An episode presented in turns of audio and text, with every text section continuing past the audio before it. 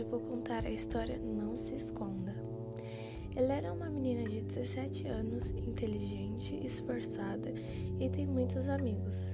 Ela tem dois irmãos, o Guilherme e o Bob. Ela mora com eles e com seus pais em uma casa muito grande, onde seus irmãos sempre dizem que tem algo mal assombrado. Helena, disseram seus irmãos. Ai meu Deus, lá vem eles. O que foi? Eles não respondem. Então Helena foi até o quarto dos meninos, procurou, mas não os achou. Passou a ficar preocupada. Então quando ela estava ligando para sua mãe, houve um buuuu. Os meninos haviam se escondido para assustá-la. Ela ficou muito brava e voltou para o seu quarto sem responder Gui e Bob.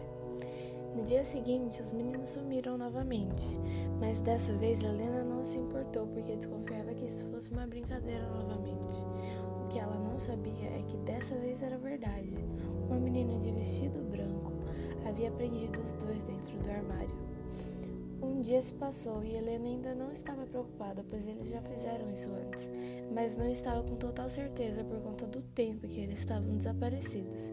Seus pais trabalhavam muito na semana, mas no final de semana chegou e eles foram procurar pelos meninos e não os acharam em lugar nenhum da casa. Então eles decidiram ligar para a polícia e já começaram a pensar 1 milhão de coisas sobre o que poderia ter acontecido com eles.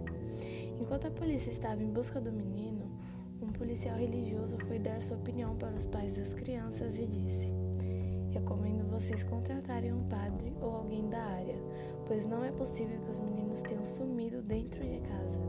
Então os pais seguiram as recomendações e contrataram o padre Stefan no mesmo dia. Tem algo muito ruim nessa casa. Acredito que os meninos tenham sido levados por essa coisa. Vou tentar trazê-los de volta. Eu conseguirei, apenas aguardem. Depois de um tempo, o padre volta e com os meninos ao seu lado. Os pais correm e abraçam os meninos e depois perguntam ao padre o que ele fez para recuperar os meninos. Então ele diz: não posso revelar as minhas técnicas, mas foi fácil. E depois disso a família viveu muito feliz e completa.